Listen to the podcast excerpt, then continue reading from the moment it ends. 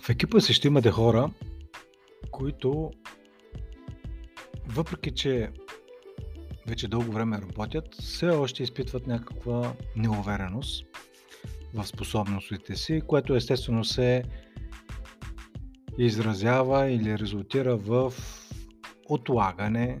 Това, когато не са сигурни, че могат да се справят с определена задача, те ще отлагат до последния момент. Когато отлагат до последния момент, естествено ще допускат грешки, което засилва отново неувереността и попадат в един такъв порочен кръг, в който тази увереност така и не се увеличава. Истинският въпрос е, вие като ръководител на екип, какво може да направите в този случай? Няколко неща, поне три, аз ще ви ги споделя малко по-късно. Но освен това, че тези хора имат нужда от подкрепа, ключовото нещо е да я поискат. Защото за тези хора, вие с най-добро намерение може да им подавате ръка, обаче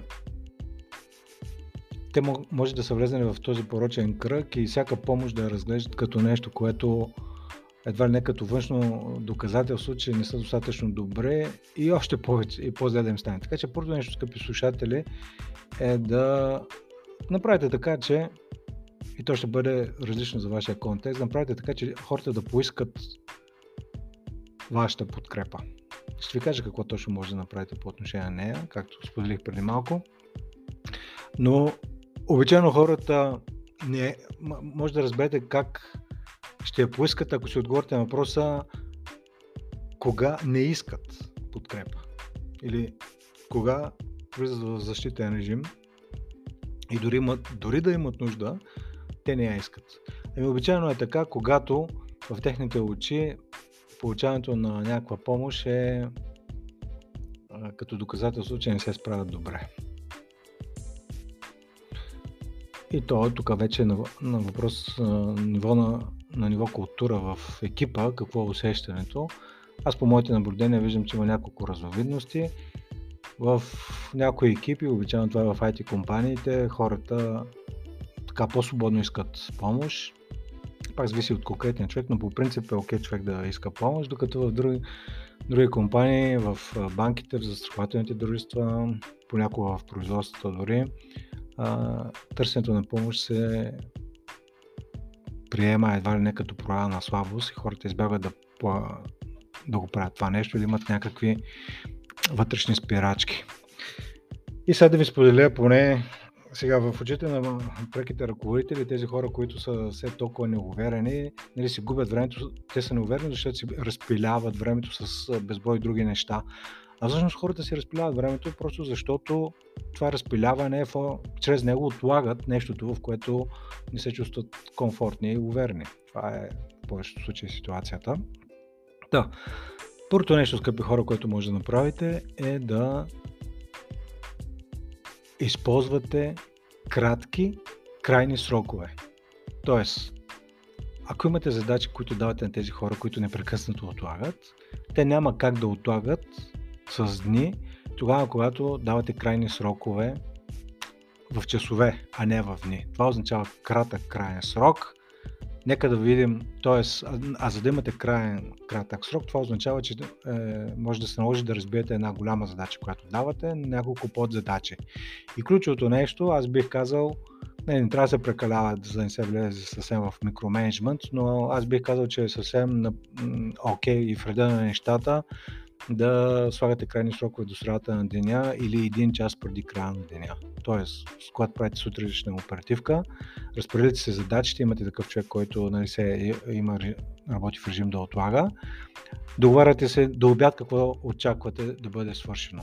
И на обяд след преговаряте какво трябва да бъде свършено до края на деня. И още едно допълнение към крайните крайни срокове. И по този начин човека е малко по по-притиснати от себе си, от своето желание да отговори на вашето очакване, но естествено и от вашия фокус за това, че нещо трябва да бъде свършено. Второто нещо, което бих ви препоръчал тук да направите, когато работите с кратки крайни срокове, ККС, крайни, крайни, крайни, кратки крат, крайни срокове, това е първо да попитате човека нали, за тази микрозадача, която му давате, а, колко време е необходимо или окей okay ли си до обяд, реалистично ли е до обяд. А, и той може да каже, ми след два дена ще мога да свърши тази микрозадача. Не е задължително да се съгласявате, но определенето на крайните срокове нека да бъде взаимно. Тоест, вие да попитате, да валидирате. Ако той а, каже, че, трябва, че му трябва два дни за нещо, което вие мислите, че е реалистично за половин ден да се свърши, тогава може или още повече да намалите задачата, или пък да валидирате, окей, да, може би пък да поработите половин ден заедно, рамо до рамо, да видим нали, на какво се дължи, защото той когато дава нереалистичен срок, той се дължи на две причини. Първото е а, това, когато не си дава сметка, че може по-бързо, т.е. то е съвсем добронамерено, а понякога не толкова добронамерено, дава умишлено по-голям буфер. А, в моята работа с ръководители на екипи аз забелязвам, между другото, когато стане въпрос за крайни срокове и е обратния ефект, т.е. тук сега малко излизам извън, извън темата, но все пак да ви споделя, а именно ръководители на екипи, които дават прекалено къси срокове. И те осъзнато го казват че дават прекалено нереалистични за себе си. Тоест, какво ще направят самите те, какво ще направи собствения им екип пред техните шефове и си казват, нали, понякога даваме прекалено амбициозни цели, а прекалено амбициозни срокове, просто защото искаме да покажем, нали, че сме много добри, обаче в един момент усещаме, че май сме се наценили силите. А, така че понякога и обратното, когато се случи, не е особено приятно, нали, човек да даде пак прекалено къс срок за това да свърши нещо, а тогава може да изпадне в състояние, в което да разочарова и подведе хората около себе си. Така че първото нещо е къси крайни срокове с взаимно договаряне. Второто нещо, което бих ви препоръчал за тези хора, за да увеличат увереността си, е да акцентирате върху нещата, които вече правят добре. Или нещата, върху, за които вече може да разчитате. Имахме, имах такъв случай с а, един клиент, в, който работеше в кол-център, където споделяше за на човек от неговия екип, който нали, имаше проблем с представянето именно с това. Се е неуверен, пилее си времето, се отлага и така нататък. И всъщност този ръководител на екип каза, че имаше промяна в човека от среща, тогава, когато той е почнал да, да вербализира това, за което е е благодарен, че може да разчита на този човек.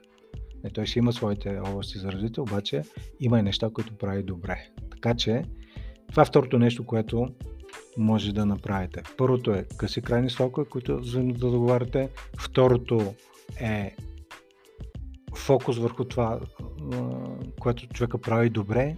И третото, вие ще се го измислите. Каня ви да, да се провокирате и да да се замислите, кое би било третото нещо, с което може да помогнете. Тоест, нека да дойде нещо от вас.